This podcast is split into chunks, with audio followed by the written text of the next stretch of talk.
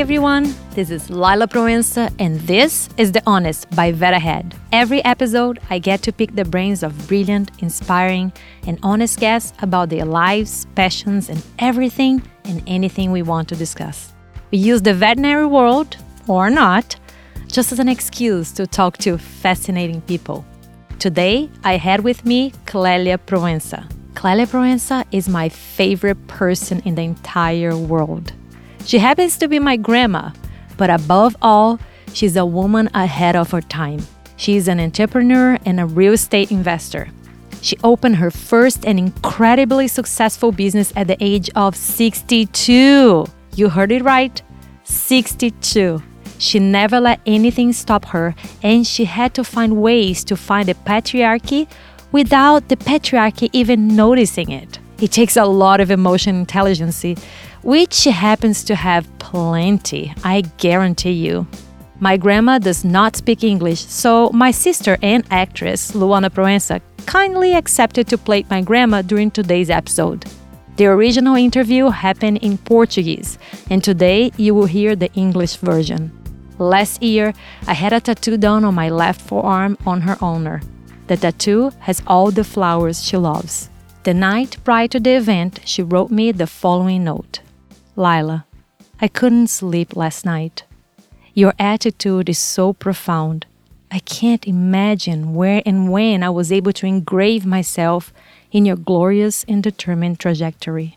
That made me search in my own past people that tattooed my soul, making it better. You are a beautiful, colorful, and loving tattoo that I gladly carry with me since the day you were born. Are you guys crying yet?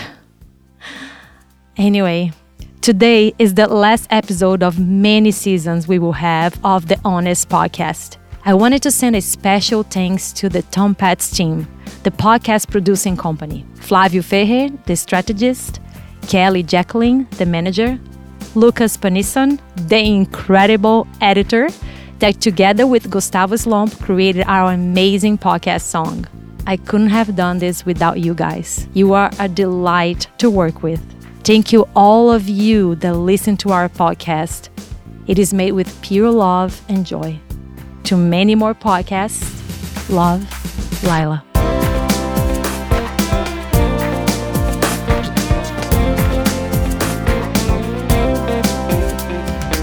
Hello, everybody. This is the last one, the last episode of this season. Can't believe it. I've loved so much. Today, I have, this is the first day I'm actually very nervous because I actually interviewed my favorite person in the entire world, my grandma. And my grandma does not speak English, she speaks Portuguese. So, of course, why would I do this in an easy way? Why? I don't do anything easy. So what we did was we recorded everything in Portuguese. Then I literally forced, and I'm not joking when I say that, I forced my sister to play my grandmother. And she, I think she's nervous too. We're going to ask her, but her name is Luana, my sister. So she's going to be playing my grandma's voice. Uh, my grandma's name is Clélia. And I hope we can do this justice because it was such a delight to talk to my grandma about things I didn't even know about her life. Um, and the incredible person she is, and how progressive and feminist she was for her time and still is. And I'm sure you're gonna love it. So, with you is gonna be my grandma, interpreted by Luana, my sister. Hey, Luana, how you doing? Hello. you also forced me to translate to uh, to oh, yeah. transcribe everything to Portuguese and translate to English. I know. Isn't that great? hey, Luana, did I pay you for that? Uh, no, but I have a nephew and a niece, so I'm okay. Okay. Okay. Um, a nephew and a niece, right? That's what I said. Okay, so Luana, guys, she's my younger sister, and she is, uh, oh my God, Luana, you are so many things. Uh, an act- actress, a producer, a director, um, an improviser, um, a great little sister, um, uh, an amazing aunt, uh, godmother of my son. Um, what else? Am I missing? Entrepreneur. feminist, um, teacher, um, teacher, and, yeah, professor. Yeah. And um, it's okay, but here I'm as an actress and the yes. granddaughter, favorite granddaughter. granddaughter of grandma. Yeah. So. so. let's jump to it. So, guys, I'm going to be playing myself. Um, this conversation actually happened, of course, uh, but I'm going to be um, playing myself now because the whole conversation happened in Portuguese. And Luana is going to be playing my grandma. So, I hope you enjoy and let's jump to it. Okay, Grandma. Welcome, Grandma. Welcome to our podcast.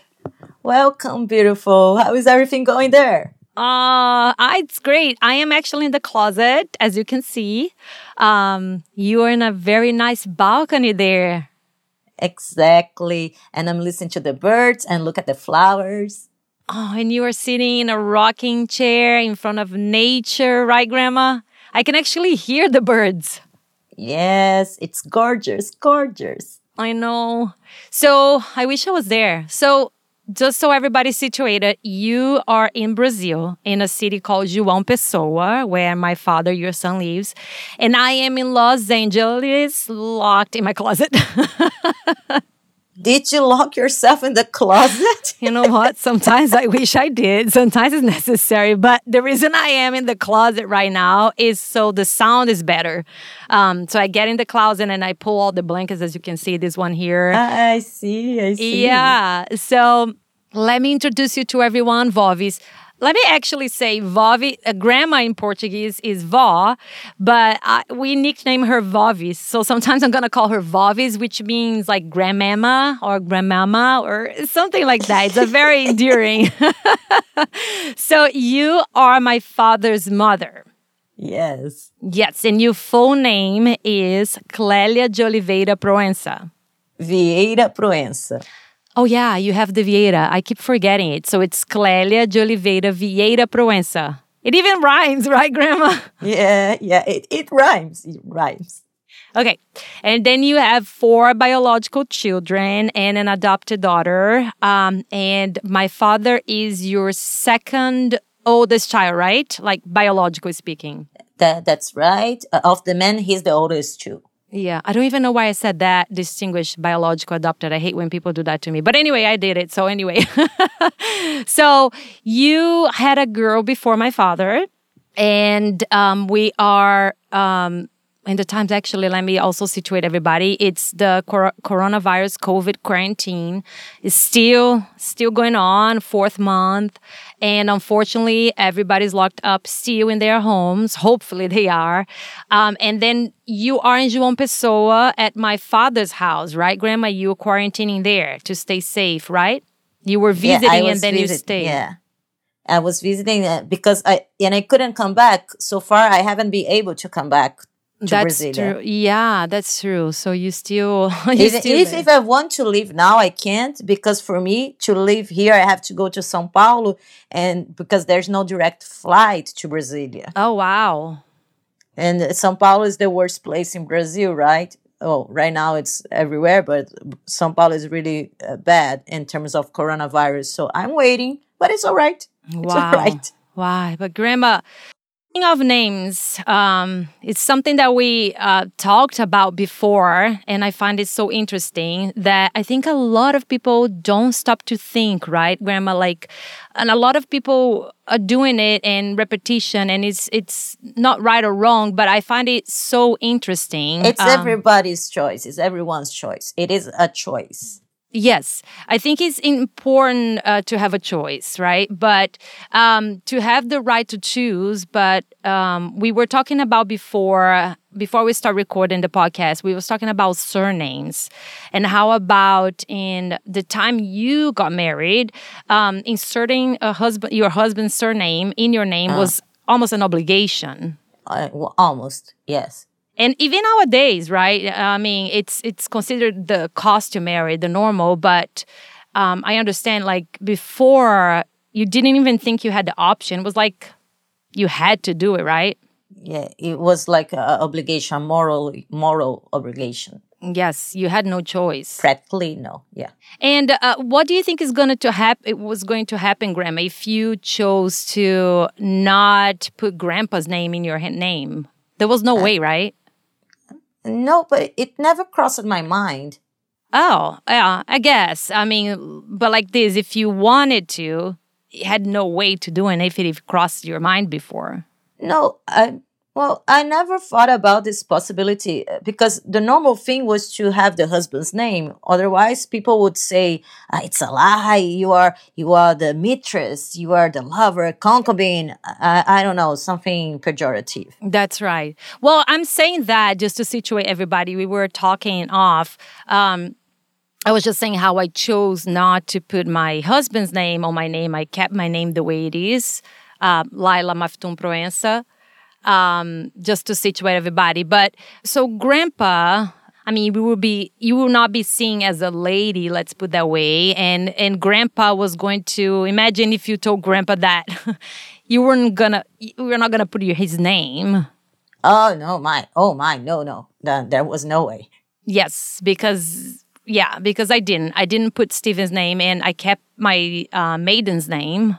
Yes, many people here already do that as well. Yes. Um, but I was going to say, Grandma, a lot of people were surprised, including Stephen, uh, I have to say. He thought it was very normal. I mean, I think he expected me to add his name to my name. Um, he was a little bit sad, um, at least I think he was um, he was like, "Whoa, you but you don't love me? Aren't you going to put my name or add my name to your name?" then I said, "Well, okay, this is not a, a matter of proof of love, right? It's a matter of like it's almost like showing that you belong to someone, like a oh, yes. Possess, possessive thing, right? Yes. To show like that I'm yours, right? Because if I have your last name, I'm yours. Yes, and you are not. Yeah, I, I even offered him to if you want. he wanted to put my name on his name, and he said, and I said, you know, if you love me, put my name. That's it. but it is. I mean, but if you stop to think, right, that's what I say. Uh, just stop to think why we do things the way we do.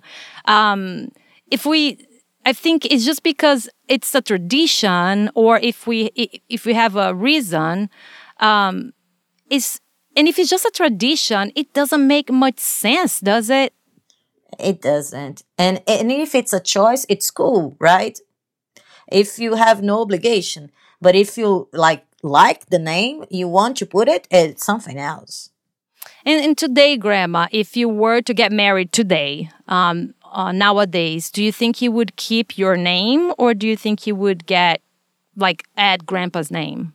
Um, I would I would even get it because my name is too short and it gives a lot of issues, a lot of pro- problems because uh, my mom and my dad wanted names short, short names, right? So we don't have mm-hmm. problems. There's of uh, documents, uh, IDs, difficulties, and something like that. So what happened? Uh, Clélia de Oliveira and Roberto de Oliveira, my brother. Uh, and my father is Antonio Oliveira. And they had, uh, my father and my brother, they had, let's say, a very large farm, right? Mm-hmm. And like a store. And then the problems start in Sao Paulo because some bills that weren't theirs started to come to our place. Mm-hmm. They were called to answer for the payments and then people went after uh, his father and mother, my, my brother, Roberto, his father and his mother, my parents, right? Uh, for Roberto de Oliveira, who has the, who was the son of whom. And mm-hmm. there was mm-hmm. sometimes the coincidence of the father of the person that had, that was the owner of the bill being also Antonio de Oliveira too. Oh, uh-huh. I see. So my brother, out of necessity, put Roberto Coutinho, mm-hmm. and then he used my mother's name too uh, Roberto Coutinho de Oliveira. Oh, I see. Oh, do you think today, because I understand that the problem with the bills before, it's so random to think that, but before, like the times are modern now, do you think you would you you wouldn't have changed your name because you think your name is short? So I, I don't even have a problem with um, socially, right? So it's not just the name Clélia de Oliveira. Suddenly, nowadays, women, there are many important women, right? That today we have the struggle for equality. And if I just left uh, like Clélia de Oliveira, it is if it was an artistic name, it, it's one thing. But with the law, the legislation, and if you're gonna check it, there will be about 20 Clélias, 30 Clélias, right? Got it, got it. So I would use use to let it be a little longer, let's say. Oh, so you could use your mother's, right? Ah, also, yes, too. Yeah, you could use Clélia Coutinho. Coutinho, De Oliveira. exactly, de Oliveira. It is so to be more characteristic to Okay. myself. So, Grandma, let's change gears a little bit. Um, we were talking about your name, but you, I know very little about your childhood. Um, I mean, I know just a few things that we talked about before. Um, you grew up in a boarding school, it was like a religious Catholic school. And you, yeah, you told me the little you shared with me, you told me that it was quite lonely at times. You didn't have many friends because you were like, I think the youngest or one of the youngest kids there. Um, that you actually had to go to boarding school because your father had a fab, uh, like a, a fabric or um, a company of some type, and there were many men working there. And then your mom was very worried that you were going to be exposed to all of that, and that's why they sent you so young to boarding school. But then you also tell me like really funny stories on how, um, you know, how the superior mother at school, um, she used to take you to um, have ice creams on Saturdays. Is that right? Yeah, not that's right. Uh, so uh, I was the youngest, right, at the school, and uh, she was really my friend, the superior mother. Uh, so what happened was that the o- older girls wanted to go and for a walk out of the school, so they started to using me to do that. To go out? Yes, uh, they said something like, "Come on, tell Madre Nancinha that you want to have an ice cream." Mm, I don't believe it, Grandma. They're using you. Yes. And then I would go there and say, Oh, mother, I want to have an ice cream, right? I, I think she noticed and she said, uh, Go, my daughter, I will open the gate. I will just give the money here and you go there, buy it, and come back. Oh, so she wouldn't let all the girls go, huh? She she wasn't silly, huh? This Nah, she wasn't mother. silly at all. and, and the girls was so angry. Yeah, but then you are all happy with your ice cream. for sure, for sure, because uh, the girls send messages by the the other girls for the by the external students, right, saying that they were going out in that time, so their boyfriends went there to to the place where we uh, had the ice cream, and they stay far away, right, but. And then with all of that, the deal was off, and that was what it's like. Oh, oh my. So, uh, but wait, how did they send the messages to the boyfriend's grandma? How did they, like, how did they do that? with the external girls because there were girls who weren't not internal students at school. They didn't live inside the school. Oh my, grandma, look at this whole scheme. Yes, because during class time it was an ordinary school, so they had their friends, right? Oh, and, but wait a second. How did they, if it was an all girls school, how did they meet the, the boys, the boyfriends? Uh, yeah, only girls there. So how did they knew each other? Um, and so they they sent paper notes, and when they left at the end of the week, uh, the guys call um, uh, for them, and then they meet before the girls go to school in the next week, and so on. I, I wasn't part of it, and and I know it was um, a joyful thing, but I, I don't complain. They were never um, tough on me. On, on the contrary, right? Oh, grandma. It seems like you- have a really, you had a really lonely childhood. I was alone, but but it was very delightful. It wasn't um it I didn't had a friend from outside. My friends were from the school who sometimes I went out to somebody's house. We went for walks, right? But I don't have that I- was always very calm about things. And uh, then I got sick of staying there in the last year, so I wanted to leave. I went to I, I want to right uh my but my father lived there on a uh, on a farm in Barueri and there was only to leave to Barueri the city of Barueri I had to take the train to go to São Paulo first so of course my parents wouldn't let me take it the, the train so I went to live in the city of Itu at my aunt's house and there also I was very well received. Everything was. Um, it was there that I actually met your grandfather. Oh, and, and how old were you, Grandma, when you actually left the boarding school to go live in an aunt's house in Itu? Um, I about eighteen. Oh, 18. Oh, Grandma, it's kind of crazy if you think, right? Because about all those things and and the reason why you had to go to boarding school and all these memories. If if you, I don't know, but if you if you think about that, the reason why you had to grow up away from your parents, because if you think of gender inequality, right? Like because as you said, yeah, because in the factory that your father had, they were all men working there. Yeah. And then your mother, and I kind of fully agree with her at the time to protect you, she sent you to boarding school. But look, but also because it was a better education.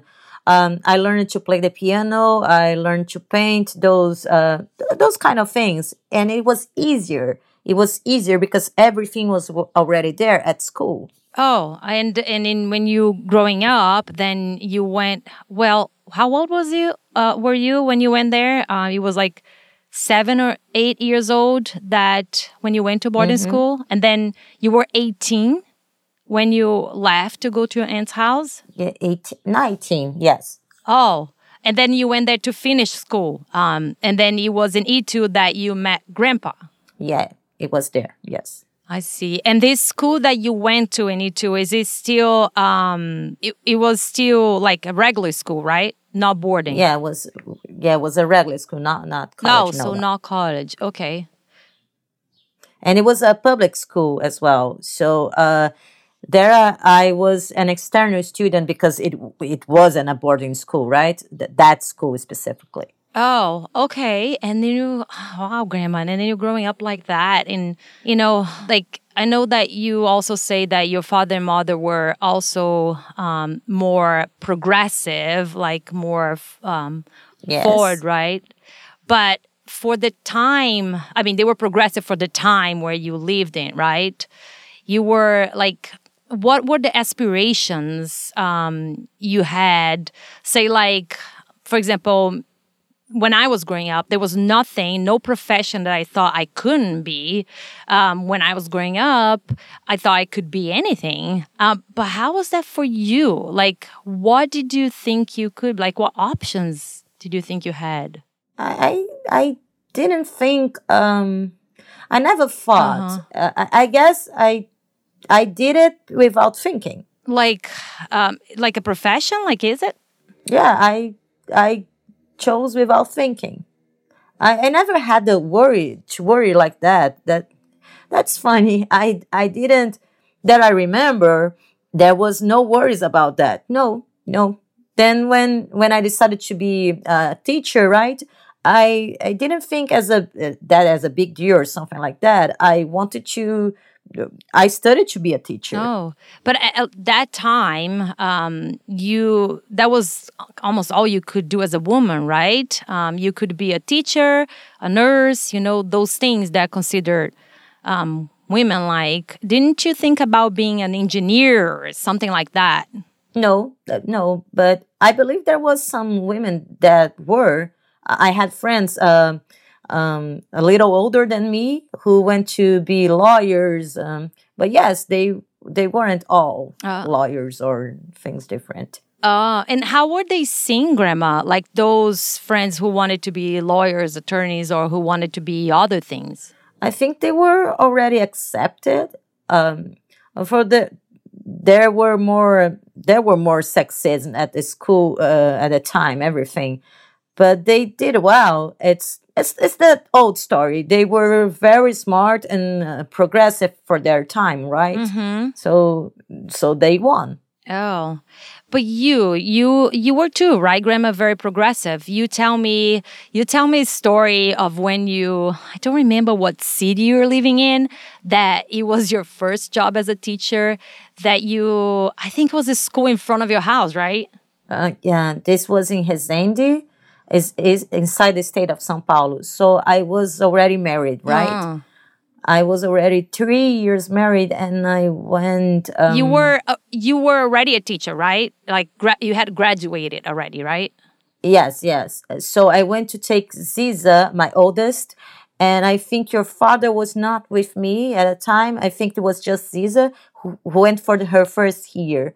Then I arrive at school. Um, the mothers all h- holding the hands of their child. That, that the kind of thing of taking them to school. Uh huh.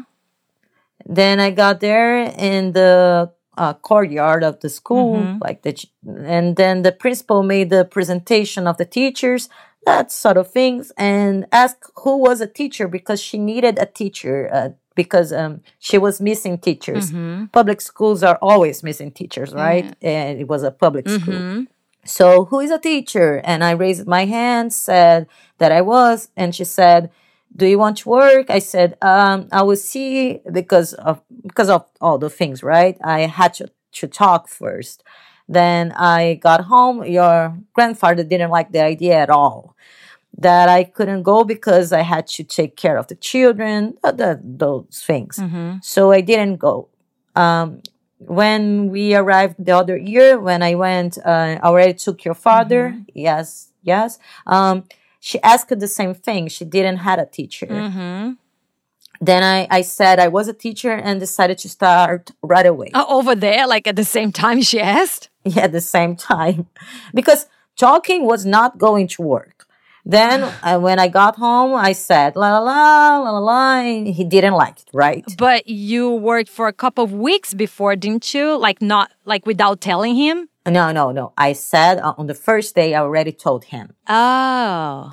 So he thought it was a bad was a bad thing for something for like 15 days. Then he got used to Oh it. wow. Uh, he got used to it. He saw that the the way that the house was being was the same. That the children missing was missing nothing.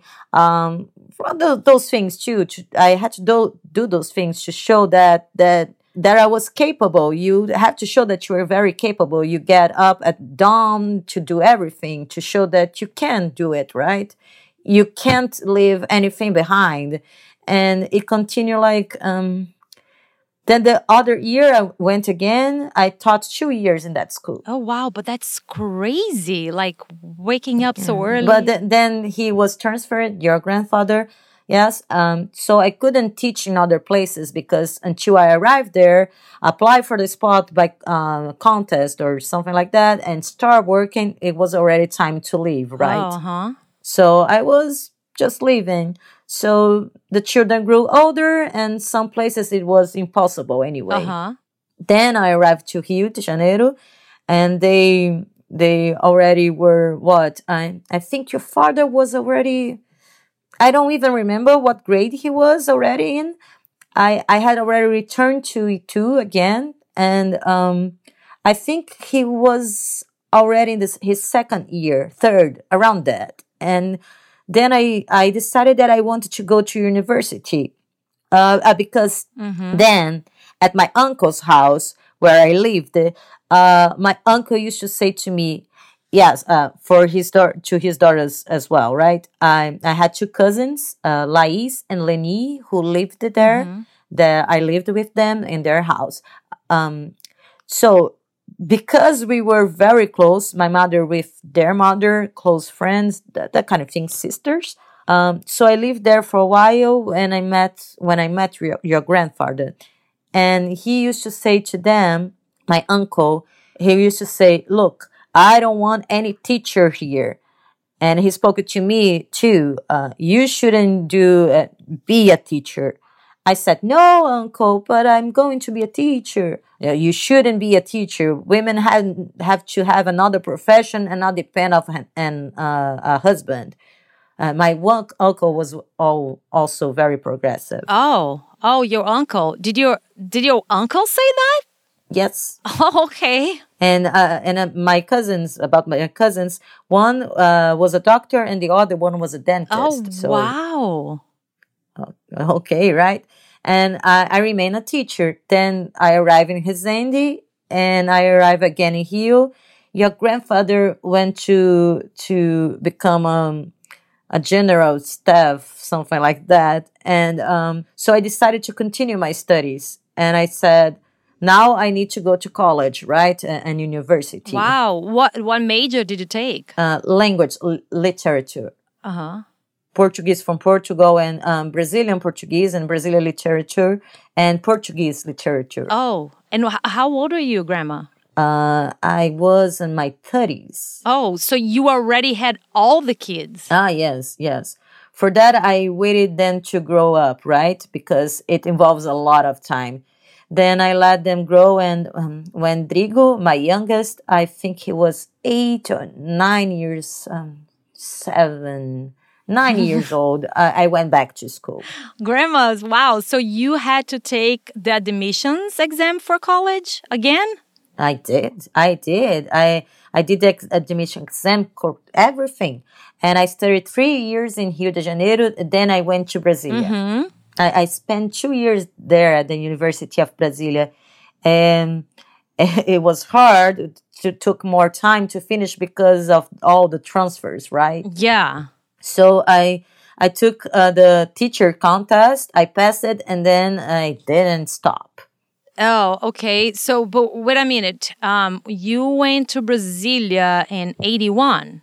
No, 81 was when your grand, uh, grandfather went to Peru. I was returning from Peru and in 81. Oh, so you went to Brasilia. Did you live in Brasilia before I was born? Yes, in- in the 70s, 17 something. Yes. Oh, got it. And then, wow, you moved a lot, right, Grandma? Um, just for people to understand um, the context here, because Grandpa was in the military, um, and he had um, he was being transferred from place to place. uh, from place to place. So sometimes it was kind of difficult. Oh, Grandma, tell that story. I love your stories, Grandma. Tell us when he wanted.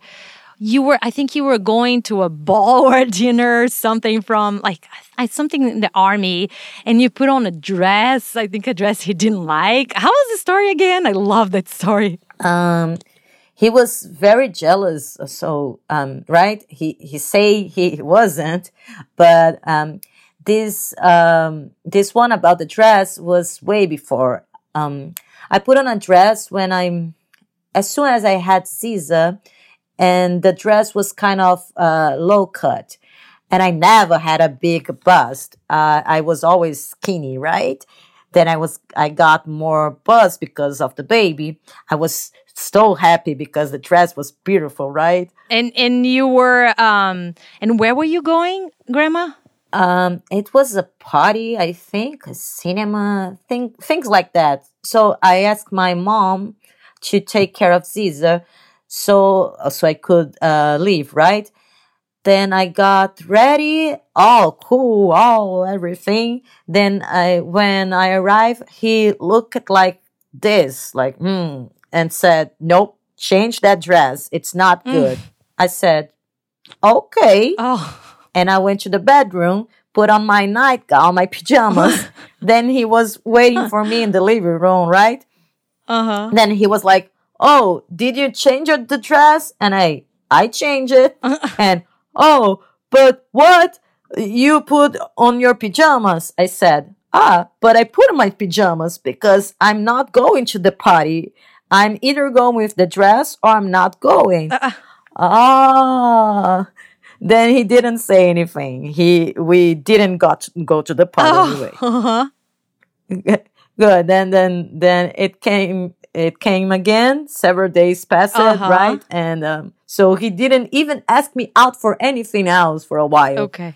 Then um, the day one day he said to me, Clelia, today there is a party in this place. Uh, there was a, lot of parties there in Itu because there was the Ituano Club, which was a small club, but we thought it was a big club. Uh, and so there was a lot of dancing, and uh, at that time we danced a lot. Mm-hmm. So, so let's go to the dance. And I said, only if I wear that dress. then he said, oh, okay, then you can go. so he wanted to go, right? I don't believe it. Yes, there, there, there are these things. So, see, Grandma, you're very progressive because most women would have changed the dress, like put another dress to go to yeah, the but it, but it but it doesn't work, right? Uh, what did you think, Grandma? Like, what what went through your head, through your mind? Um, I, I thought I was decent. I didn't think about anything. I said, "Oh, why can't I? I want to go like this. I I will go like this." Okay.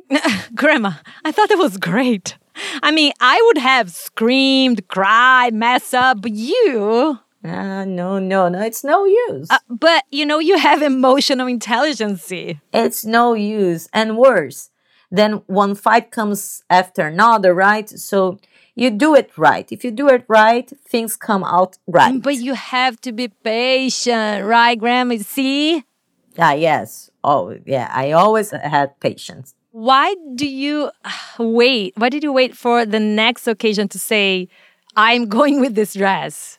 You you have to be patient. Uh, and so in everything, right? Because um, it's it's the old story. You marry a person with a different education, different sex, different principles, right? It's it's really hard. I, I have a lot of friends. It was all they were all yes, yes, yes, yes, yes, and so on, right? But unfortunately, I don't think like that. I if I feel like I want something, No, fortunately, Grandma, not unfortunately, fortunately, uh, yes, unfortunately. fortunately. so and so I went. Um, there was a lady who said, "Proença, your grandfather Proença does everything that Clelia wants," and I say, um, "But you have to know how." And you started a whole new business. Like you were always so progressive. You started a whole new business totally outside of your area. When you uh, it was a candle shop when you were about like 60 years old? Yes, uh, sixty, uh, sixty-two. i mean how grandma? Tell us like with what? No, because um, it's like that. If you work hard, and and and, and how sorry to interrupt but how did you how did grandpa react uh, when you said that you're going to open a business and what did people say Yes. Um, when you work a lot and you work day and night too, when you retire, it's it's it's very empty. Why? Because you are used to getting up early to fix everything. So you get up early and fix everything. So what? What do you so do now? what do you do what did you do So, uh, but I, I I travel a lot. I'm glad your grandfather liked to travel. He likes it, right? Now we don't travel so much anymore. So any money he collected, I collected, even hide. Uh, and as he already knew that I would say, uh, today I don't feel like it. I won't go. I don't want to go he, didn't say anything. He used to bought the tickets and gave it to me like um he's not a fool either, your grandfather. He would give me the tickets but uh but on my birthday birthday then I said uh but I don't want to go and he said but look, I already bought the tickets. It's your birthday. Now we have to go. You understand? Um so I've always obs- uh, observe a lot. I always always go and observe a lot, look at everything. And I wanted to do something again. And there, the candle shops were wonderful there. It, uh, it caught my, my attention. Wait, where were you, Grandma, when you saw the candle shops? Uh, in Europe, uh, when we travel anywhere, in France, Portugal, wherever we went at the time, there were was a lot of candle shops. So I was all I always said to him, I, I will have a candle shop. He would say, Ah, it's good, it's good. When we come back, then we would arrive and he, no, because we can't, because we want to travel, Uh-huh. those things. Uh huh. So I gave it a couple of years, right, to travel, to enjoy. Then I said, no, now it's the time. Now I'm going to open a candle shop. Uh huh. Then I started. Yeah, um, I went to South to visit Lux, uh, and there is a store, a factory. That- oh, Lux, where Lux, is your son, right? Just to people know. Ah, yes, my son Lux. Uh, and when I got there, I saw a candle shop called Glim. Very beautiful. I said, um, this is where I tie my my horse, like we say here. Um, then I went and um, I already got a price. I already bought a lot of candles, but I only bought those from. Um, they used to make uh, candlesticks, uh, the round ones, the candle that were round. So I took all colors with me to Brasilia and started making these other um, handmades, right? Mm-hmm. Because those were more, those that I bought was more uh, made on machines. Oh, grandma. So just like that, just to make it very clear, you had never ma- done a candle or made a candle before. No, no, nothing, anything. I, I just thought it was beautiful. Nothing, right? Like anything. I don't even ever open a business before. So again, you were 62. You had never done anything like it, right? Okay. But then, uh, thank God, I went to learn. There was a teacher there in Brasilia who taught um, taught uh, how to do candles. A lady who made candles. I went there. I took the candle course. Uh, everything. I started doing it. I used to take it to sell it at the. Um, I still hadn't retired yet. No, um, no. When I started doing it, it I hadn't retired yet. So I took with me and sold there at the Education Foundation where I used to work, right? But then after I retired, I was researching when we traveled, traveled researching for the candles, always observing, with the idea of making a store. Um, then one day I said, uh, um, Ziza, your aunt just had a, Alice, right? Uh, Alice turning 20. Yeah, um, your granddaughter, Alice, is 20 years old now, right? But not at the time. At the time, she was just a baby. She was just a newborn. Yes, yes, just a baby. So I went to Ziza. It was like that snap. I said, Ziza, I'm going to open candle shop. Do you want to be my partner? Uh, she said, Oh, mom, Alice is very little. I would like to, but. And I said, Well, I have somebody else uh, to do it with me, but I give priority to you. You have until this night to tell me. and and I actually had a friend, Dilma, that had already invited me to do something. Uh-huh. Then Ziza arrived at the night and said, I will do it.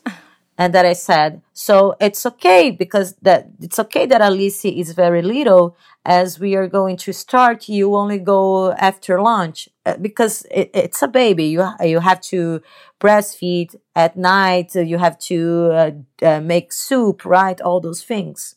Oh, grandma. But at that point, you didn't have, um, you didn't understand anything about business. You just literally decide to open a store with what money, grandma? From my retirement, uh, it was a little amount, but it was enough. So I started looking for a place. Uh, first, uh, uh, let's see the location, right? I went to several places. Then I found this uh, this little shop close to where my son Drigo lives, right? I found this little store there. Um, Ziza had already worked in a store with a friend over there, and it was a corner that we, a place that we knew from Brasilia. Uh, so, what did I do? Mm-hmm. I look it. I called the real estate and I rented right away. Agent.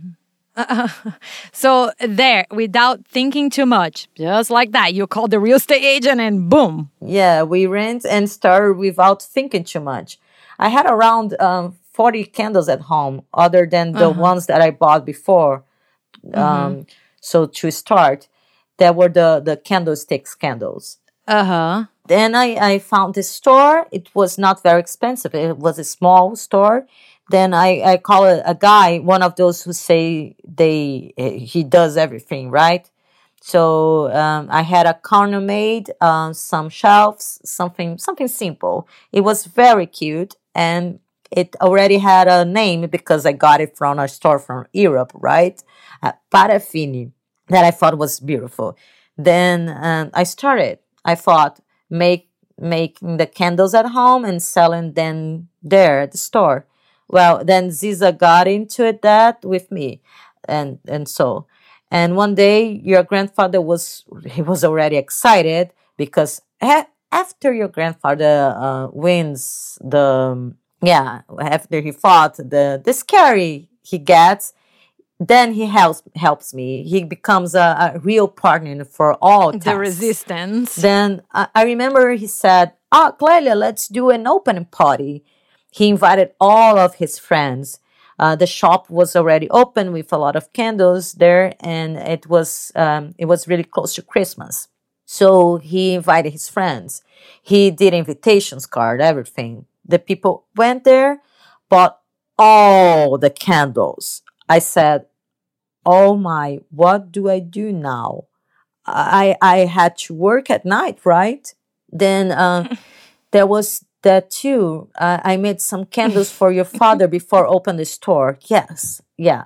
Uh, I Oh, was grandma. I was about to open, and it was with this money that I opened too, because um, your father worked at Senai, the institution. So he, uh, they were going to give it as a present.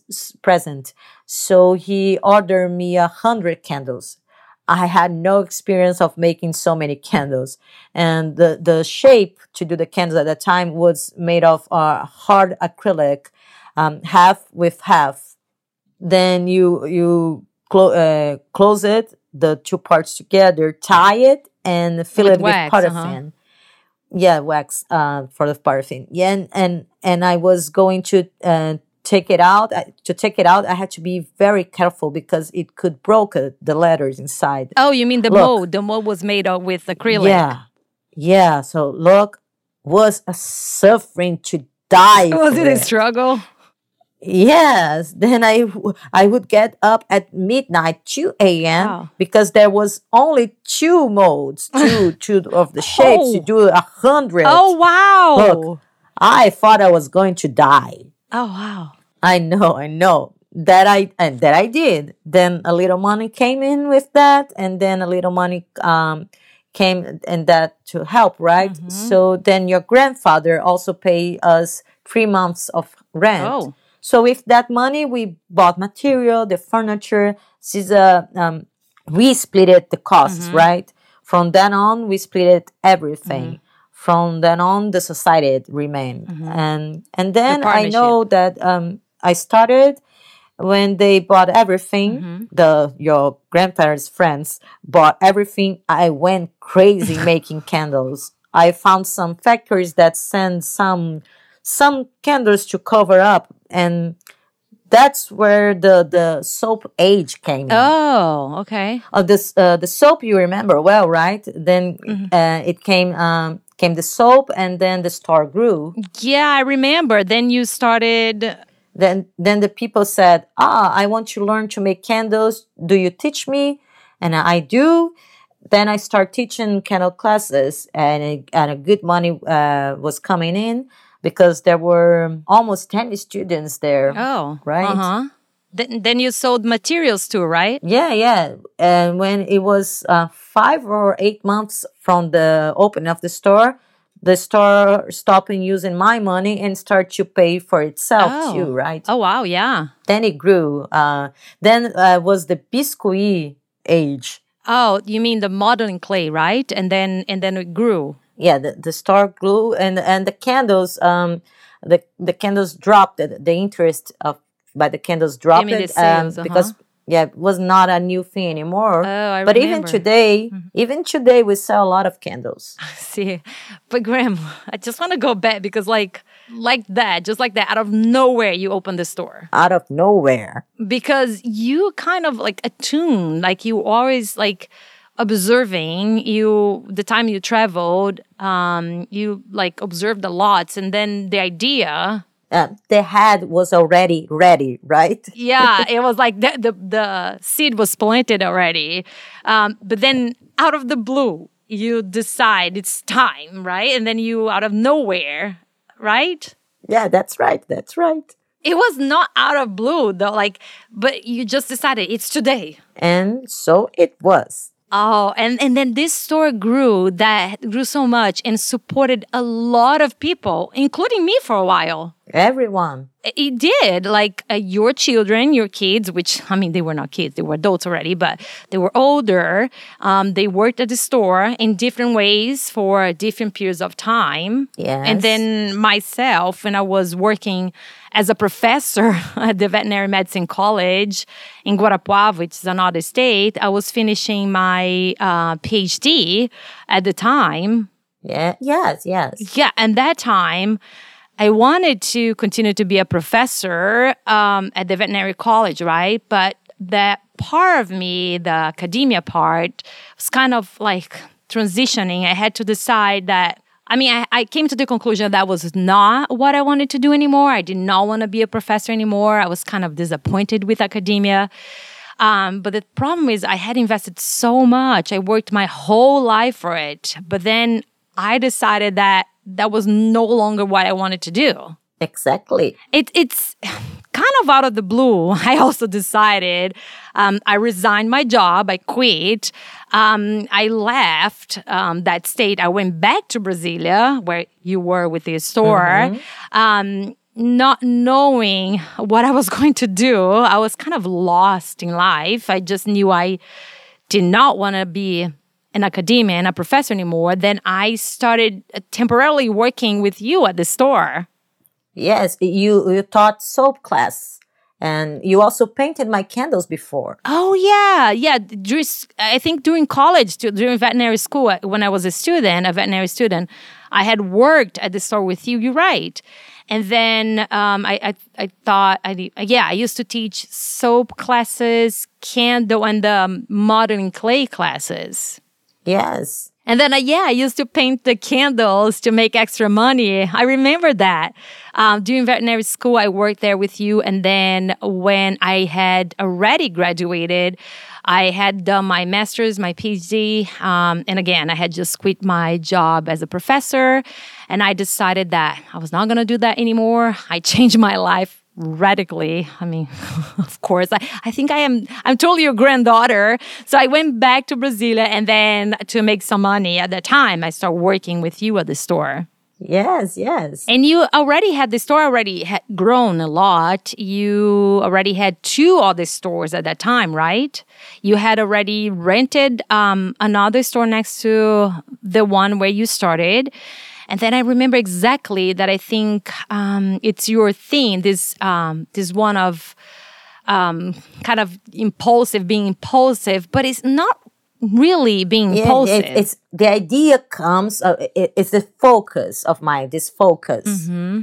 Yeah, so that focus, and we were talking one day um, because I was working there, so we used to talk a lot. And one day, we, you and I, we were leaving the candle store, and again, I was like in that transition phase, and we went to have a coffee at a bakery there that was like super nice, and um, there was a little empty store that was nearby and we passed by it on our way to the bakery and we decided to actually go behind the stores i don't know why and and then we saw this little this little shop available for rent Yes, yes. And then I remember you saying, my daughter, you used to call that, um, ask how much it is, like the the rental. And I said, Grandma, you crazy? To call to yeah to call the owner. Yeah, yes. to call the owner and ask how much it was. And I was like, you crazy, Grandma? There's no like. Uh, yeah i said call uh, to stay close to us because it, then we can give you a, a help a hand um, how do you say yeah but like uh, yeah you said uh, you said um, daughter, um, you said Laila why don't you call you can open your veterinary practice and i said uh, you crazy i don't even have a syringe and then I called. It turned out that it was a whole situation. Um, this the shop was really well located, right? It was like in downtown and um, downtown in Brasilia. And I said, this is going to be super expensive. Like I just I didn't want to call. There's no way. And you said, call, call, yes, call. Yes. And you said, what is the harm on calling? Like, there's no problem. And I said, okay, Graham, okay. And then I called right there while we were walking. I called the owner. I remember to this day. And it was a, a shop that was kind of like in the limbo, I think, because I think the shop, the owner of the shop had passed away and that was um, in the, uh, the inventory, think, right? Yes, yes. It was the, they were in the inventory phase, and it was kind of in the limbo. And then um, the husband of the owner, the owner was his wife, and was this lady who owned this store, and he was trying to rent it like very cheap, just for him to pay like the the condominium HOA fees. And I remember to this day, it was four hundred reais. and it was very cheap to rent that shop. And then, um, then I said, 400 reais? Don't believe it, right?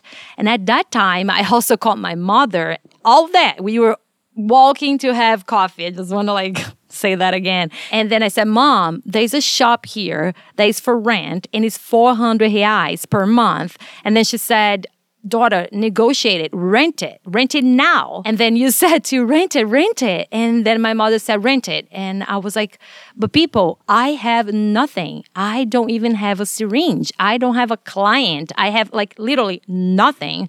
Then my mom said, rent it, negotiate not to pay the first month. And I remember my mom, she said like um, that she was beginning, it was the beginning of the year, and she said, I have some money saved that I have saved to pay next year's taxes, and I can borrow you that money or lend you that money, but you have to pay back to me because I need that money to pay taxes next year. Um, and I said, that's crazy. And then I went and then I rented yes. the store, the shop. And then with that money, I opened the practice. and it was very fast. I was amazed to see how fast it grew. And yeah, and then um, the practice, like just like your candle shop, grew really fast. And it was just me in the beginning alone. Because you were, um, it was just you. There, there were no others like you, right? In Brasilia, there was no um, practice that? Yeah I, that, yeah there was no competitor. It was like a, a, practice just for zoo med animals for exotic animals. I think i was the only practice like that. So we grew really fast. But just like you it was one of those uh, like first stores or that or practice of that kind um, for not traditional pets. It was very uncertain um, but you it was uncertain for you too, right? Because hey, there's no there's no one opening a veterinary practice just for non-traditional it, pets. It is uncertainly. Um, it is. It's. It's. It's in the dark, right? Yeah. Um. I could do it like it could be a bad business decisions because decision because it, there was no one. It was the first practice of that kind. It could have being good and bad, right? It could be good because you are starting a market and there is no competitors, or it could be bad because maybe nobody has a practice like that because there's no clientele, there's no market and for it. It is in the dark and with a lot of desire as well. Yeah, and um, but then it grew super fast, and soon I was hiring like an attendant, like a front office person. I remember um, I remember I would get there before that, just like you. I would get there. I would arrive between six and seven in the morning. I would clean the the practice so no one would see that I was cleaning it because at that time I was alone, I right? remember. Oh my, I remember. Yeah, so I cleaned everything, I organized everything. Oh, I didn't even have money for decoration, so I painted the murals on the walls. Remember, Grandma? Yes, I do. Yeah, I painted the murals to save money because I had no money for decorations. And then um, I painted the walls, and we, I did I think we did everything in a super creative way, uh, trying to save money. Um, and then I would book, um, you know, some clients, and I had, I remember, I would have only like a few couple of patients during the week, so I would schedule them all together, overlapping, like on purpose, because for them to think I was busy, right? Because I overlap them on purpose. So while one was waiting, was so I would overlap them. So when I was seeing a client, the other one was waiting, so they would have the impression I was like super busy. Like I would schedule one at nine and the other one at nine twenty. So you, they had to come and sit and wait on purpose, you know. Um, so they thought, oh my gosh, you're super busy. And then over time, quickly I hired like a front staff, and then I hired another veterinary, and then veterinary assistants and those stuff, and and then I rented. Um, another shop because we grew and so it's kind of like you and did. you bought uh, also the material those those machines oh the equipment yeah yeah the equipment so i then i bought a x-ray machine and then i start like you know and, expanding and everything and, and it's there uh, still and still there yeah it's it's still there um and it is over and it is over uh, to there today and i I, I think I sold it three years after I opened it when I moved to the United States. Yes. Yeah, and and they grew. Um, I went to visit there last year when um, I went to Brazil, and I think it has been open since I opened. I think it has been like ten plus years. Um, yeah, 10 plus years ago that he opened and now i'm opening i'm starting vet ahead and it's, it's the same thing you know grandma For sure, for sure. I had this impulse too, but it's like that that story. The idea was already growing in my head, like the seed was already planted. I, I was already, you know, in that mindset, looking and thinking about it. And it was something, um, Grandma. I was here, I was reading a book, and the book said something. The book said something like this: hire a virtual assistant to start your business. It was um, a book called The Four Hour Work Week uh, the name of the book. And so I put the book down. I said, it's now. so I picked up the phone and I called and I hired the service, the virtual assistant service, and I hired an attorney to open the company, like uh, the bureaucracy. I paid, I think, $150 to start it. I had no name, Grandma. Then the attorney said, okay, so what is the name of the company? Because I had to register the company, right? Then I said, wait a minute, sir. And so I hung up the phone. Um, I called Luana, my sister, and I said, uh, Luana, I need a name for my company now. She was like, what? What company? I said, well, I can explain it, but I need a name. And she said, oh, she's still like, what for? And I kind of explained to her. Um, and then and then uh, I need a name, help me with the name. And we stay on the phone, I think, for 20 minutes. And we decided, like, I think it was her suggestion. She said, vet ahead. So I was like, yeah, vet ahead. That's it. So I called the guy again, the attorney, and I said, okay, the name is vet ahead. And he said, okay, I will open it. Yeah, because you know that if you think about it too much, you give up. Um, and another thing, I, I, I didn't think about, um, no way uh, was it going to go wrong because you can't think that it's going to go wrong. It has to work. It has to work, right? So you focus on the things and just go. Yeah, I don't. I didn't think about not working as. Uh, yes, I. It's the same way, Grandma. Like it has to work. And and something else too.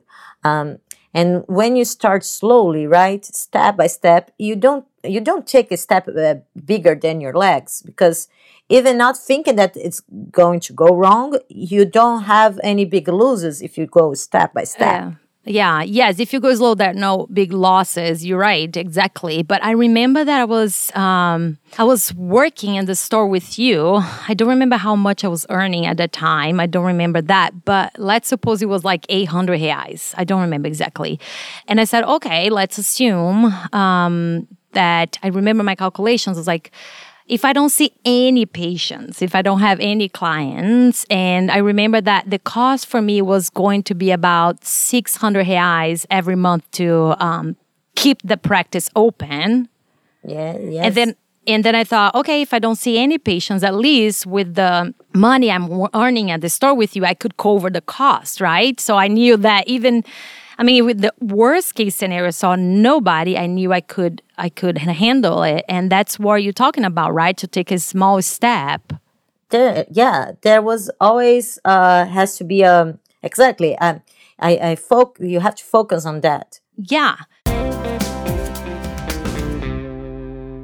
You also always had that eye, right, Grandma? I remember you. I mean, really good, like to buy property. It's just crazy. You always you always buy the property in in a big way. Like don't you grandma? The properties you buy you get a great value on them and then they just gain value over time. And tell us how how do you buy that property um, you know in the southwest neighborhood in brasilia when that that part of brasilia was nothing? It was um, it was very well localized but it was like literally a construction site. Nobody wanted to live there. And you went there one day, you left the house, and then you went there. That, like, nobody wanted to buy a house there or build a house there or anything like that. And then you went there, you found an apartment, you came home, and you said to grandpa, I bought an apartment. And he was like, What? Ah, yes, yes. But then he said to me, how much did it cost? And I said, uh, it didn't cost too much. I think the price is good, right? It is a good investment. When I told him, he said, I want one too. that's that's where when he bought the the other one, the next one. Yeah, uh, the nearby. the neighbor I, bought apartment. one. Yeah, and he bought the other one. But at that time, Grandma, he was like, "But how come you didn't call me? You didn't ask me or anything. You didn't ask my opinion. You just went there, you saw it, and you made a decision, and boom." Yeah, yeah. Uh, oh no, this this that you're saying is the other one that I was at at Asa Sul. It was before the little ones at Asa Sul. That w- was cheap, cheap, cheap. right? Yeah, uh huh. But in there's one in the southeast neighborhood we bought. I did not uh, speak to him because I bought with the money from the store. Oh, but then, I mean, you always had a great eye for real estate. Uh, always, yes. You bought several and always in places where nobody gave anything for. And oh, I remember those things. And then the places will grow, explode, expand, and the value of the properties will like increase a lot. And they look good too. Um, They look really good, thank God. Yeah. and uh, where does it come from, Grandma? That business eye, the entrepreneur eye. How, where did it come I, from? I think that um, for my father was um, a businessman, right? Mm-hmm. Um, that he always worked in, in, in business, but Mm-hmm. it was my mother who had uh, like the, the nose, so to speak. Mm, and and, and and my brother too. So, um, Uh-huh. but my grandmother, my grandmother had it too to to sell and buy. oh, so you were very. Um, did you have a very close relationship with your grandmother? I love, yes. Oh, lot. really? Yeah, it was like it was like this, like close together, tied together. Ah, what that your uh, that was your mother's mother, right? Yeah, my my mother's. Um, because uh, the other, uh, when I was born, I think she was already dead. Oh, huh. And uh, but my grandmother, oh my, her whole life, where I moved, she went with me, um, tidying up my house, helping to do everything. So where are you, Grandma? You're not here to come to help me. Grandma, did you know that you are you are my my favorite person in the whole world? No, I, I didn't know that. I yes, seriously. you are my favorite person. I tell everyone. I've spoken on the podcast several times. You're like my favorite person, Vovis. No, no, I'm I'm kidding. I knew, but but it was like that with my grandmother as well, and and she with me. We we have a lot of we had a lot of um how you say um Affinity. Yeah. affinity. Yes, I see a lot of, uh, I mean, a lot of that with you, Grandma. I, um, you were never that traditional grandma, I know. and I say that as a, a good thing. Like it wasn't, um, it wasn't the grandmother who, you know, took. to to to take for her the granddaughter yes to like as as her her own because the, tra- the traditional grandmother takes takes care of the granddaughter as her own and no i i help if she needs it needs it if she's sick she's not sure what to do i help but staying taking care of it day by day feeding everything no no Yeah, but I say that in a good way. Like, I remember you were never the grandmother stereotypical type. Like, of course, you always cooked. You, um, you know, there was always food that you used to make um, for us when we liked, uh, whoever liked that certain type of food. But you wasn't that thing you imagine from like classicals, um, classical grandmother, like a classical grandmother house that you get there. There's always like a hot cake or like a warm cake and cookies. No no. So you are you are always um i remember really independent really um you it, like even you always wanted for us to be independent. You have to um, if your granddaughter uh, she's there you are happy we are happy.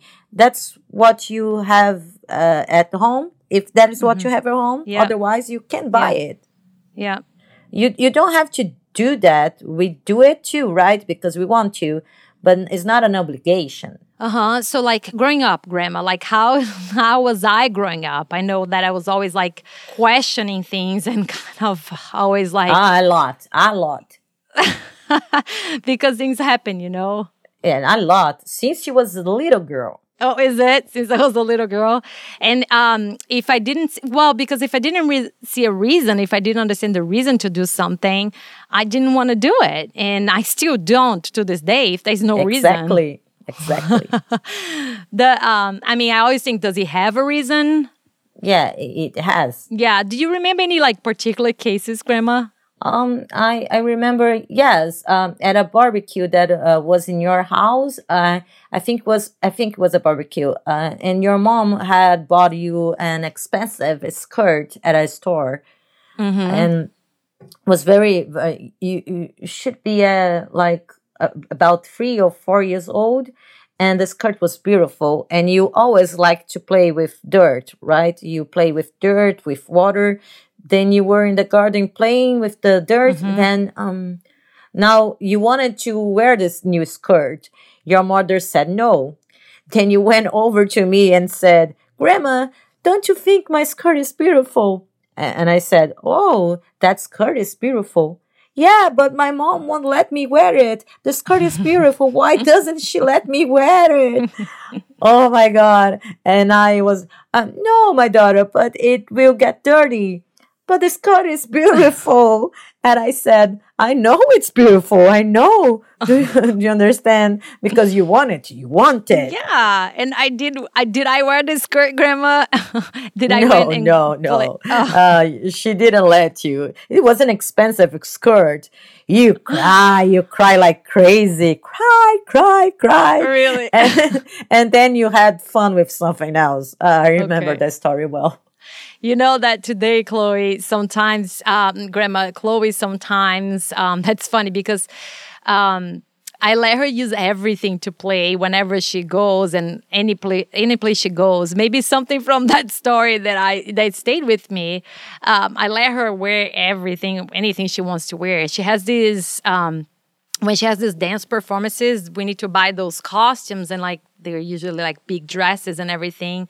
And I let her use it. So before the performance, I don't let her because if she gets if it gets torn, then I mean you'll have to buy another one. Yes, yes. But then um but then after that she plays outside. I let her go to school with it. I said, have fun, you know, clothes are for wearing and let's just go. And she will. But of course I don't buy expensive things either, right? I don't it doesn't work for children, but anyway. Yes, and and then it's not a a skirt to go to a party. It's not a skirt right to to go someplace uh, to play on the dirt. They have to learn as well. Yeah, and they play on the ground, and then um, it's always they always play outside a lot, and like you know s- biking and whatnot. And and and and it was a lot. Um, another thing was that you were always having a, a party inside your living room. Remember? I remember, yeah, Um, theaters, all kind of all kinds of things. place. Yeah. You you took everything out of place. Oh my! Uh, you invited neighbors, saying that there was going to be a party at your house, a play. Oh, grandma, but grandma, tell me this. Um, what do you think about this whole like gender equality movement, feminism? What do you think about what do you think about feminism, grandma? Um, and have you gone through so many you have gone through so many stages, transitions and phases, and what is your experience? What do you think of the feminist movement? what do I think? Um, I, I think things have to happen, right? There has to be equality. There has to be all this va- vari- variety, this of uh, genders, so to speak, because uh, people are like that. hmm Yeah. Now, I just think it's a lot, so much. Um, I would say uh, it's too much all the time, talking too much of, of- about the same thing all the time, like coronavirus, right? Talking, talking, talking. That I think they empty the thing. Mm, oh, grandma. But so of that issue, for example, um, here, Rome, here, uh, here at home, right? I, I set an example. In the United States, we live a different culture, right? Yes, yes. There's no, I mean, there's, it's not like in Brazil. There is um, the figure of the maid, for example. Um, this is something that is really very expensive. There are very few houses that have them here. Of course. So um, here, families have to do everything themselves clean houses, cook, and anyway, right? So everything is done here. And, and, and here it was a very, it was a very big fight. Like, um, right after my, my wedding or um, beginning of my marriage, even today, um, we have to do everything inside of the house and uh, plus a career, your job, and um, more. I mean, whoever has kids and so like that. And it was a, a lot of struggle at home um, when Steven and I uh, got married to like really make be in a position where we really contribute to the house 50% you know of the housework i'm talking about. And today he even does the laundry but it was not always like that but, in the beginning. but he's american right? He should already have that well, but uh, even so, you know, grandma, this issue, I think that gender equality does not really that equality does not really exist. You know, even in a first world country like the United States, even here that it is all like, oh, do yourself, right? Um, there's no such equality. It is uh, something that you have to fight for, not in the sense of like fighting, but you have to fight to make it happen. Uh, to to you don't to impose yourself, right? Yeah, I mean, in the beginning, I did. I was doing the laundry in a moment, that, but there was a moment like I stopped and I started asking myself, why am I doing the laundry? Right? He's an adult, why with two master's degree and a and a PhD, and you know, uh, are you? Yeah, you were unable to program the washing machine. I mean, can you like separate your clothes, like colored? And, yeah, yeah. And one day I said, you know, no, I will not do your laundry. how absurd. Like, how absurd is that I'm doing your laundry? I, I couldn't believe I actually was doing it. And so one day I said, I have to stop saying, help me with the house because this house is yours too, right? I told him, I'm not your maid but he was like that after a lot of fighting because you know? because that idea uh, the idea of helping is not the same as a, a division of the work. It's not. Mm-hmm. yeah not exactly. Yeah exactly. They think they are helpers. They are not helpers. They live in the same house. Mm-hmm. yeah. I think so too. Yeah, but it was a lot of struggle, you know, grandma. So I really had to, at a certain times, close my eyes and let go if in the sense that for example i said to him i don't want to i don't want to know. It's not just me who will be like i don't want to know. I'm not going to be the only one buying clothes for the children or buying school stuff because it's a lot of work like to buying shoes and the right size and then exchanging and the school asks for like a certain type of shoes for a presentation. I was like you know i'm not going to be the only one running the show. Yeah yes and then and then you have to run like crazy trying to find everything. Then you buy it then it's not the right size. Then you have to exchange it and it's a whole mess. Yes yes. And then i said look the kids need shoes like these y x z whatever and you are going to buy it. And that was the whole crazy thing right? He he bought it and then he bought it wrong size and he the wrong color and i just let it. You know i don't want to know uh, i just you know if it's wrong it goes wrong to the school and so he was very frustrated and and then i said how do you think it is for me? Right? I nowadays he washes all the children's clothes he does the laundry he washes the sheets the towels he goes to the grocery store i mean we do the same things like there are weeks uh, that i go there are weeks that he yes, goes yes. another thing too um making like that's the thing that really annoys me is having to make a list for him to do groceries or anything. I said, like, I'm not his secretary. I'm not his assistant. Um, why do I need to make a list? I mean, he can open the fridge and see what's missing, right? I mean, these things, you know, grandma, that we take for ourselves, that sometimes I stop to think why, because I saw this happening and that's how I was raised, but there they are matters of phases of times in life, but I never stop to think why is the woman who has to make the list for the man? Why can't the man open the fridge, see what's missing, make a list, and can go to the grocery store, right?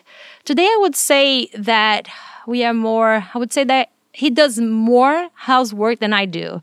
But then it didn't come easy, you know, Grandma? Yeah, yeah. It, it's never easy. And I can imagine what it was like for you saying that um, to work, you had to wake up at dawn and do everything. It, it was difficult. It, it had to, I had to wake up at dawn and get things ready, right? It's that it's that thing that is cultural, but culture also changes, right? But what do you think? Like, if you were going to give me an advice, right, for me today or for women today, um, because you really have a lot of emotional intelligence. Um, I'm very, I'm very confrontational, right? You you have this way to go around. Yes. Um, but but we got the results, right? like yeah, there, there are things you you have to get around as as i said. Okay go go. Others which we question. Mm-hmm. but what did you think grandma when i said that i don't want uh, like things like about cultural changes and all of that when i told you that i didn't want to have biological children like i didn't want to go through pregnancy what what did you think? No no i i, I thought it was normal Mm-hmm. I thought it, w- it was normal because you are not the first person to tell me that of people mm-hmm. close to me, right? Mm-hmm. And and I, I, have a friend that said I don't even want to get married or know who the father is. I go mm-hmm. there and I do it, right? Oh, and the, you mean the uh, artificial insemination? Yes. Um, mm-hmm. Then I think there there are choices. Uh-huh. Those are choices. Yeah. Um, now the choices is you also have to own the choice yeah, sure thing. Like it's logical. I think that's why it took me so long to decide to have a child, right? Yeah. I think I was 37. Because it's very beautiful for you to say that you want to have a child or, or not, and and will not uh, get pregnant and go there and take a child and and then giving them back. No, uh, your child is your child Mm-hmm. Yeah, it's a child is forever. I mean, there's no way. It's a huge decision. Yes. yes. Yeah. It doesn't matter how it came to you, right? No, no. Yeah, a child's a child. And then, um, Grandma, how many years have you been married to Grandpa again? Uh, 64, uh, something more that, that if you've been, we've been like this dating and about 65, 66. It's, it's a lot oh my god! How old? How old are you again, Grandma? Eighty-four. 84 and what do you think grandma that the fact that you were married at the time you were married with the culture that you, where you were um, you know do you think that contributed to you to stay married do you think that if it was nowadays you would have um, do you think you have um, maybe if you would be divorced or uh, not necessarily I'm talking about my grandfather in particular, but you think the times contributing for you to stay married when as an in- institution. You understand what I'm saying? Well, um, everything depends a lot on the head, right? How you think, uh, what you what you want, what you don't want, what you accept, don't accept.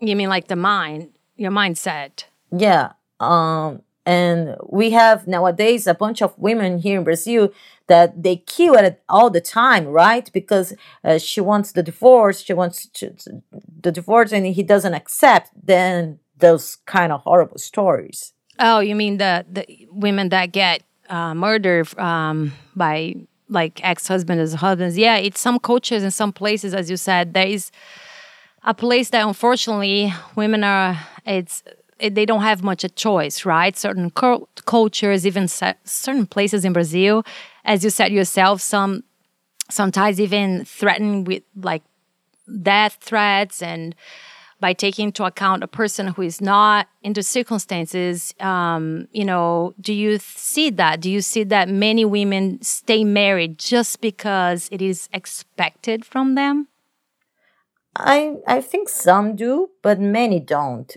um, this this issue, I think it, it's already well. Um, when the couple is more balanced, it it is resolves together. Either separate, get divorced, mm-hmm. or get along. It's uh-huh. one on another. Mm-hmm. Because I don't think this this kind of thing fits today anymore. At least mm-hmm. for me. Yeah, I mean, I think women are starting to get married older too, right? That's that's that's why the problem is actually education. Educate mm-hmm. people, educate, but uh, but not. Let's say I'm not talking. Uh, not academic education, right? You mean like school?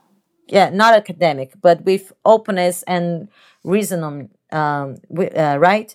Teaching how to to to think, which is the most important thing. Because those who think learn everything and not doing just for doing, it's different.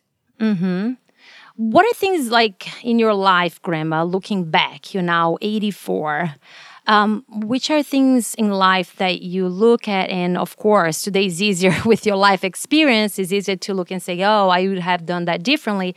But what are things um, that you, if you were to give me an advice, you would look back and say, "Whoa, that I would have done differently." Uh, look, we do a lot of nonsense, a lot of nonsense. Um, I had my doubts about child education. I had, uh, but on the other hand, I learned not to blame myself. This is what you have to learn. Mm, This is a good advice. Don't blame yourself because you are on a system. Tomorrow or the day after that will be totally different from yours. yeah. Uh huh. So you are in a system that is based on what you have, what you had learned, and which you think it's fair. Because I think that nobody does anything that is wrong in, in terms of education of, of things uh, consciously. People, uh, people, let's say ethical people, right? Uh, prepare people, but you will not stop making mistakes. Mm-hmm. So as I can't go back to correct, um, suddenly what I, I, I don't know, certain things I think I wouldn't do again, you know? Um, I would think better. So, so much, um, demanding cleaning, for example, a lot of tidiness, because that takes away the time for thinking, for research. You have to see what is more important this was really heavy on me that I have to to show at home that everything was fine. So I, I learned from my mother that the husband had to arrive and everything was ready, tied, pa pa pa. So I did. Uh, I did what I knew. Now today I wouldn't do it just like that anymore. Uh huh. Look, I learn with my children more than at school, more than anywhere. I learn from my grandchild. I learn with you. I learn Aw. from your sister.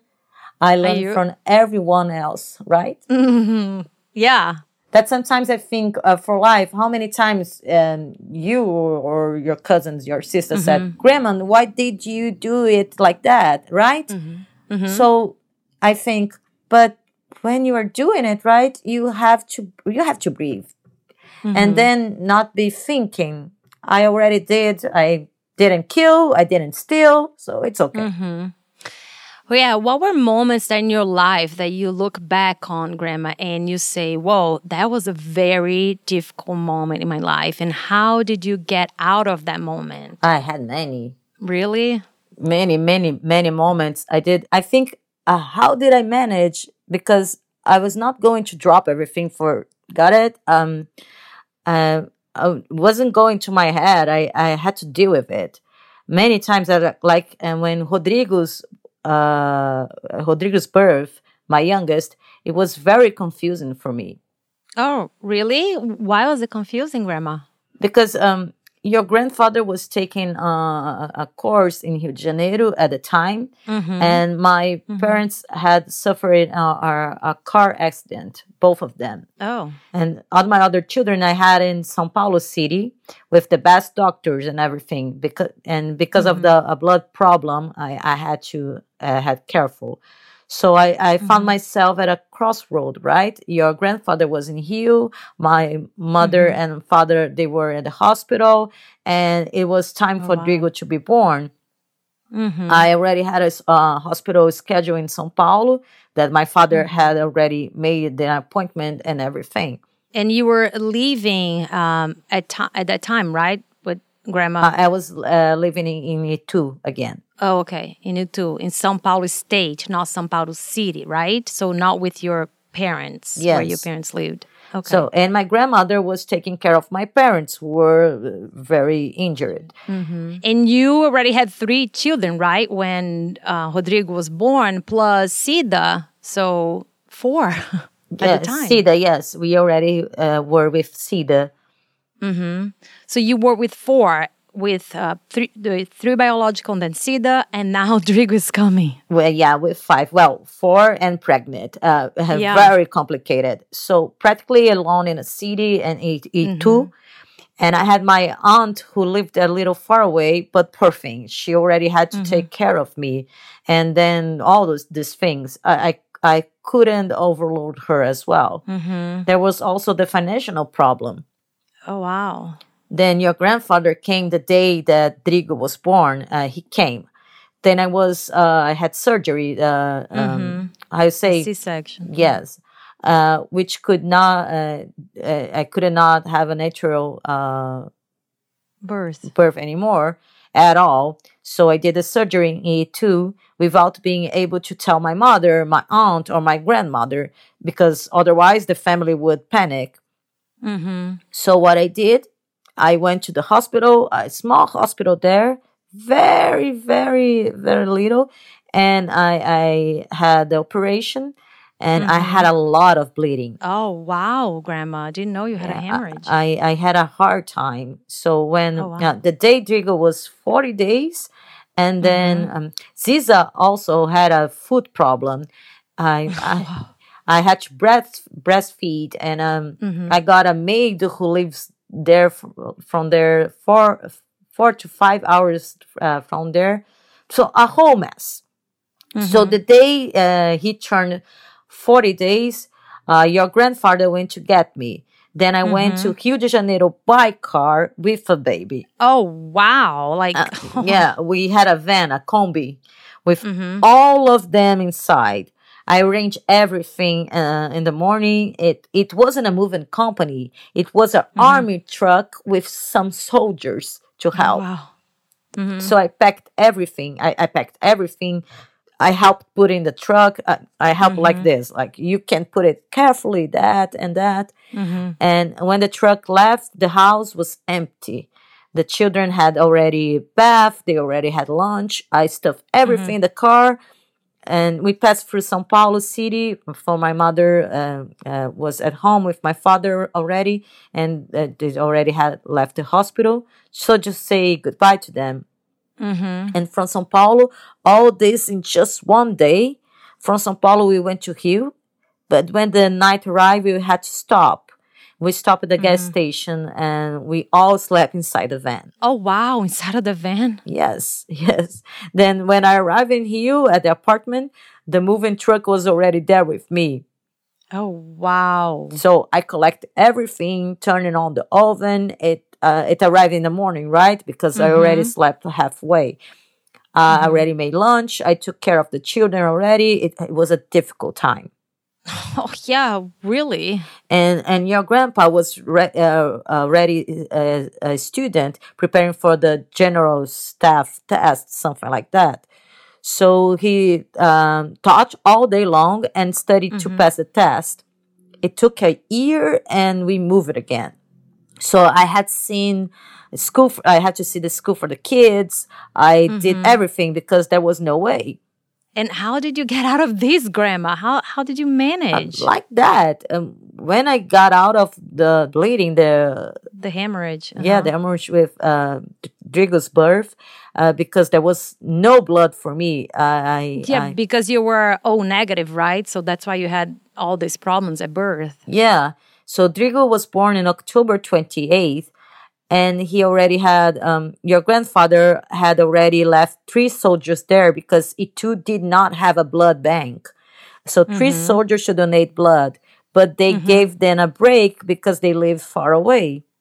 Oh wow! So I did not uh, have the transfusion. But uh, but then uh, I don't know. We get used. Uh, I don't know.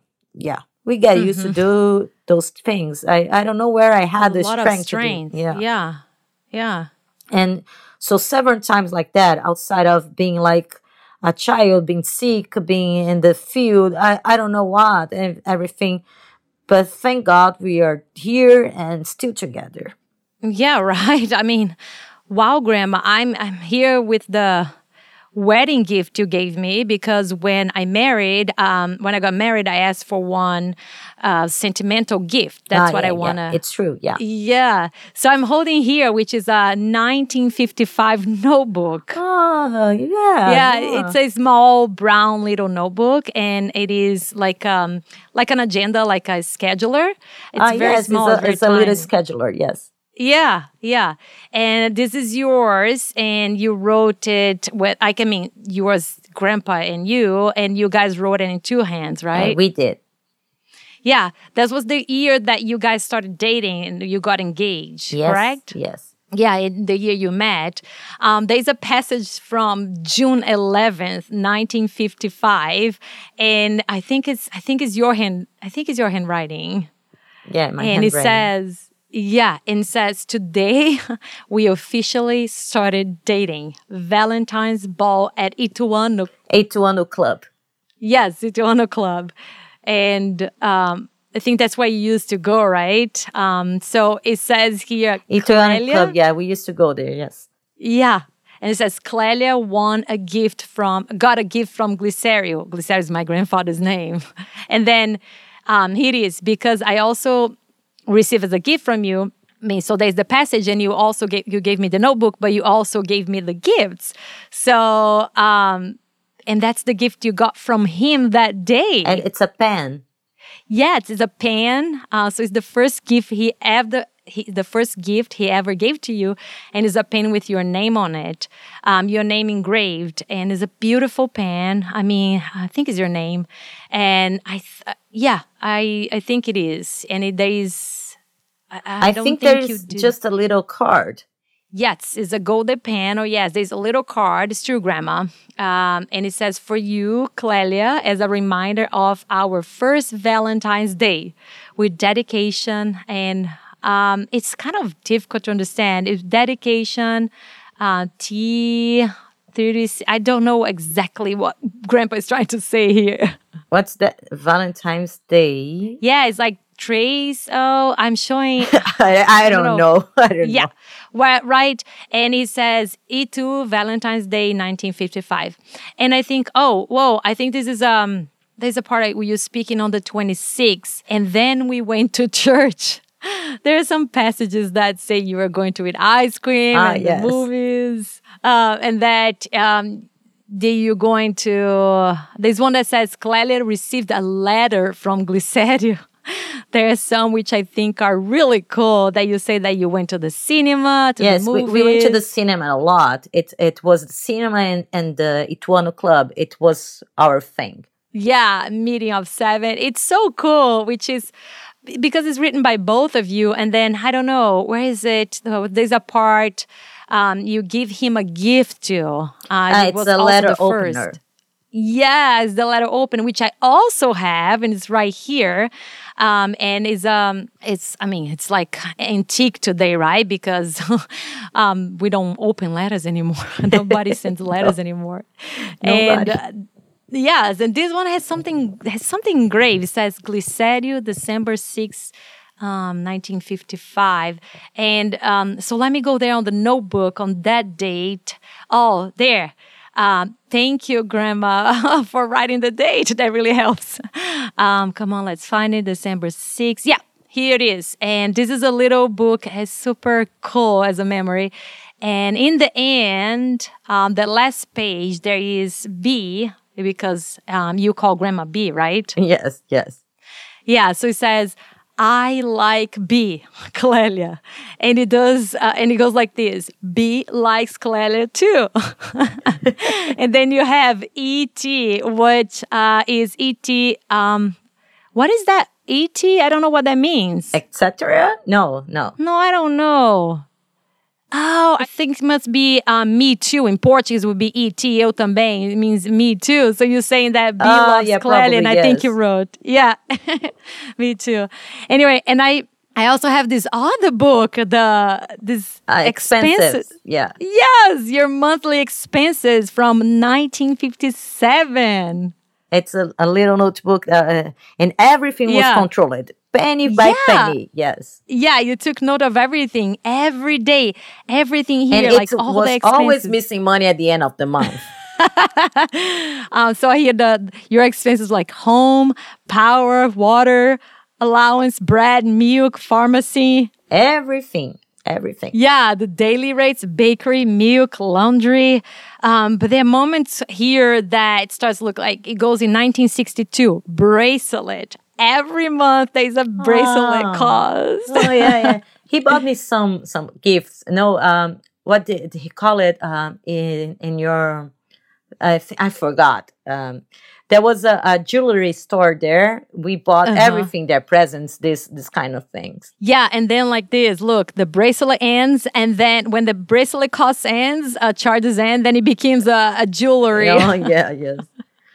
Very cool. And here, I don't even know what coin, like what currency this was, Graham, at the Ah, me time. neither.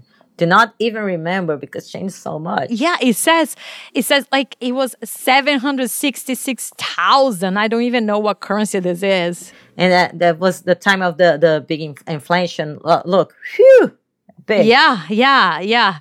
It is. Um, there is here te- teaching. Um, there you have it. Me, Clélia, Zizo, Na- Ziza, Neto, Antonio. A lot. It's so cool.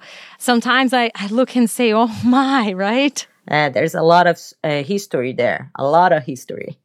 Three years here counting. Three years of daily costs. And how was your experience, grandma, becoming a grandmother or a great grandmother? Ah, that is it's very good, very good. Is it? Uh, all of them, uh, it, they're very good. I love it. I love you all. Aw. Yeah, all your grandkids, especially me, are very cool. And your sister, and your sister Luana, she's amazing. okay, that's Luana speaking, people. That's not my grandma. And because Laila also made up something. Is there something like that that you're like very proud uh, that you did in your life, Grandma? Um, um, the the fight to want to graduate and to get my retirement as well. That to me is everything. Yeah, right, Grandma? you cannot imagine for a person uh, like in this um, submissive, uh, not of thoughts, but of, of obligations, of things, suddenly owning your own nose. It's different. Yeah, you mean like being um, your own boss, right? Being your, um, yeah, but y- you know that you were an example, um, and then it affects all of us, um, all of your grandkids, all of your grandchildren, all of your children and granddaughters, Yes, especially.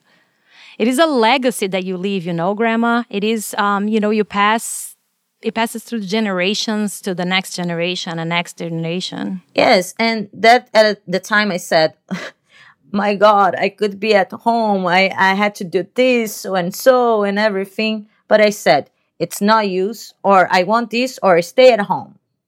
Mm-hmm. right? So this is what I say. Uh, these are actions you take that later you see that is work that it worked. But even working, you suffer. Yeah, is struggle, right? But you are a huge example, Grandma. I, I think you are a great example in the family as well. Oh, thank you, Grandma. And what did you think when I called you and said, Grandma, I'm going to get a tattoo in your honor? Tell me what I should tattoo. I I, I was afraid of the repercussions. Why, Grandma? No, it, it- it's like that. Did you know that your aunt Laila called me? no, I didn't know that. Yeah, and just for people to know, like my aunt is also named Laila. I was named in her honor. Uh, yeah, and- She's and my, also she- my godmother. Yes, and she called me and said, "What did you do for this girl just like you so much?" Uh, she was kidding, of course, but she called me. Uh, did she really? yes, teach me. Oh, no. I didn't know she called you. Did did you know? No, tell me. I thought she was close to you when she called it, like letting you heard it. No, no, I didn't. Uh, so she said, "Clelia, what did you do to make your uh, your granddaughter like you so much?" And I said, "Oh, I didn't do anything. I am I'm just a grandmother." No, grandma. You you just never pushed me, you know. You you give me space to love you, you know. You don't you don't like struggle like you don't uh how can I say? You know, you you're not all over the place. You just give me space. That was that was what I told her. I don't do anything. I do. I, I'm a grandmother. I'm a grandmother, and she laughed. She's she said the the whole thing laughing. Okay, you know, and she laughed a lot. you you calm me down too, Grandma. You know, I wanted to get a tattoo on my arm to calm me down. You know, and you calm me down. So I wanted to remember you because it does calm me down. And, and what's a beautiful? It is beautiful. I and I like it that you expanded and did something beautiful beautiful. It's wonderful, beautiful. Yeah, it looks beautiful. It's like all the flowers, the flowers you like, the ipe tree. Um, it's a very popular tree in, in, in our city that we live, and then Yeah, there's a, beautiful. a little coffee flower, and you're all here.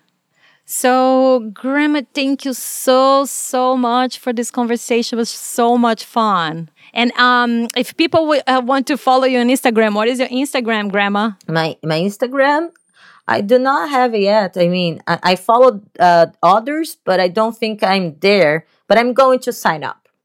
Oh, okay, but you do have Facebook, I think. Um, the grandmas, thank you so much again. I love you so much. Um, many, many kisses for you, and thank you so much. I thank you as well, and and send a kiss to the kids as well, uh, and my grand grandchild. yeah, you have many of those, right? I am full Grandma- of them now.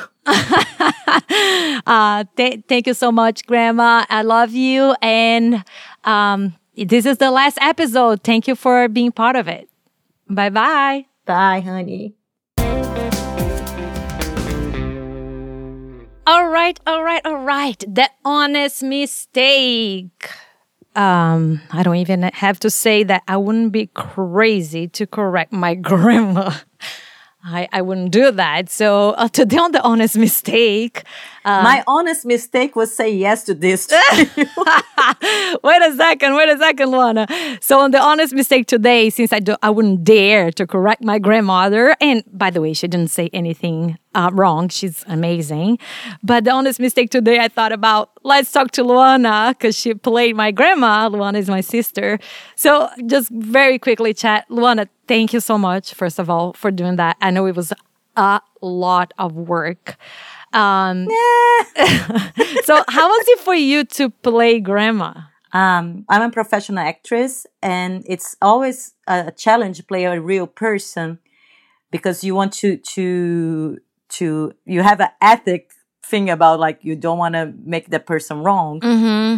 uh, any wrong to that person, but also being my grandmother, it's it's Yeah. it's an honor and and you i got a lot of emotions during this Uh, Yeah. even when i was uh translating everything and listen to her Mhm. and playing her was like remember her voice and Yeah. how, how she tells the story that is really really a, a really Yeah. huge impact yeah.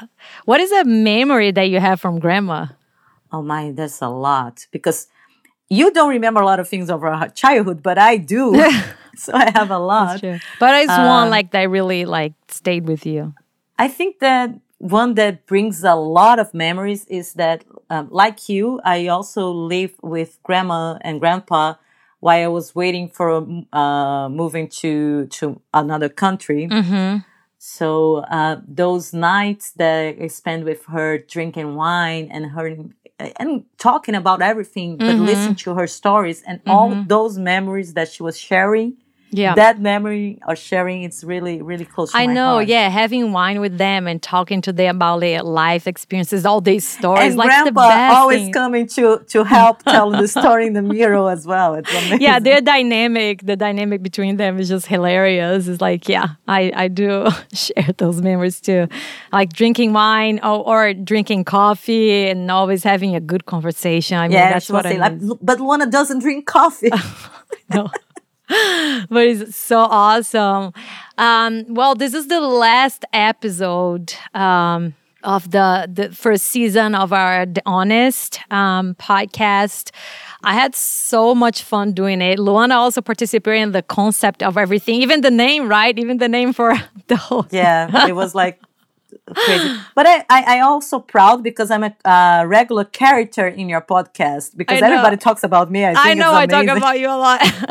so I mean, she, I mean that we couldn't end in a better way. I mean, Grandma definitely influenced our lives, and I think a lot of her examples and the legacy that she she left on us and being feminist. I mean, she was definitely and is definitely a feminist for her time and everything she did and accomplished and how she navigates life is just so beautiful and and how that impacts grandpa as well yeah. the way that he treats women and yeah. the way he see the world it's yeah. really amazing yeah so we couldn't have chosen a better person to finish the podcast with this season so let us know uh, we're gonna come back with the next season let us know who you wanna uh, who you would like to listen to and what topics and what to um, what to do next. And um, follow our social media. Go to Instagram. The underline vet ahead is where we post everything about the Honest podcast. You can also go to our website www.vetahead.vet. It's vetahead.vet, not .com. Go there, let us know, let us know what we're gonna hear, and I will see you in the next season. Bye bye. Beijão, tá? O outro, filha. Tchau, fica com Deus aí.